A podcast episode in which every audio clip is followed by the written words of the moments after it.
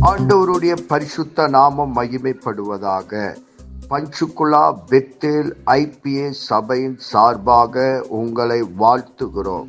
இது தினசரி வேத தியானம். இன்றைய வேத தியானத்தை கேட்டு ஆசீர்வாதங்களை பெற்று கொள்ளுங்கள். கத்தர் உங்களோடு பேசுவாராக. காட் பிளஸ் யூ தேவனுக்கு மகிமை உண்டாவதாக. ரோமர் பன்னிரெண்டாம் அதிகாரம் ஒன்றாம் வசனம் ரெண்டாம் வசனம். அப்படி இருக்க சகோதரரே நீங்கள் உங்கள் சரீரங்களை பரிசுத்தமும் தேவனுக்கு பிரியமுமான ஜீவ பலியாக ஒப்பு கொடுக்க வேண்டும் என்று தேவனுடைய இரக்கங்களை முன்னிட்டு உங்களை வேண்டிக் கொள்கிறேன் இதுவே நீங்கள் செய்யத்தக்க புத்தியுள்ள ஆராதனை.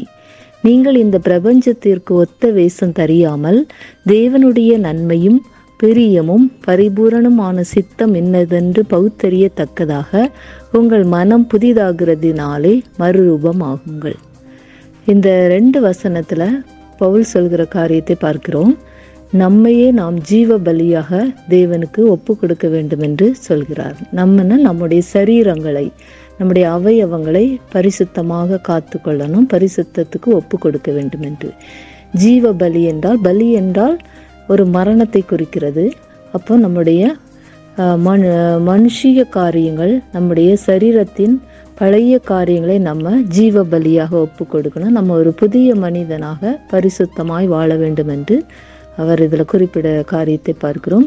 அதுதான் நம்ம செய்யத்தக்க புத்தியுள்ள ஆராதனை. அது இல்லை என்றால் நாம் செய்கிறது புத்தியுள்ள ஆராதனையாக காணப்படும்.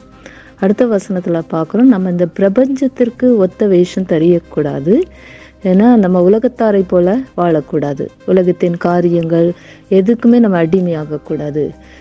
நிறைய பேர் இந்த சினிமாவுக்கு அடிமையாக இருக்கிறாங்க. அது போல் விளையாட்டுக்கு அடிமையாக இருக்கிறாங்க. சீரியலுக்கு அடிமையாக இருக்க அந்த மாதிரி உலகத்தின் காரியங்கள் நம்மளை அடிமைப்படுத்தாதபடிக்கு தேவனுடைய சித்தம் என்னது? தேவனுடைய நன்மையும் பிரியமும் பரிபூர்ணமான சித்தம் என்னதென்று பகுத்தறிய வேண்டும்.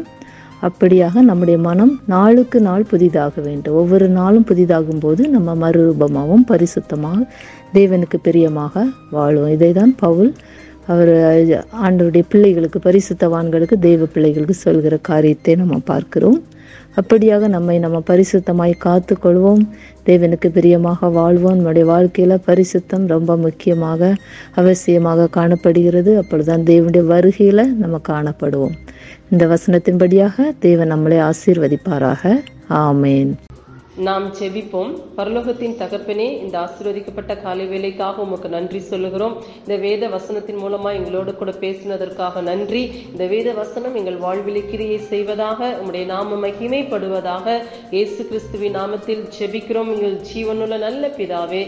ஆமேன்.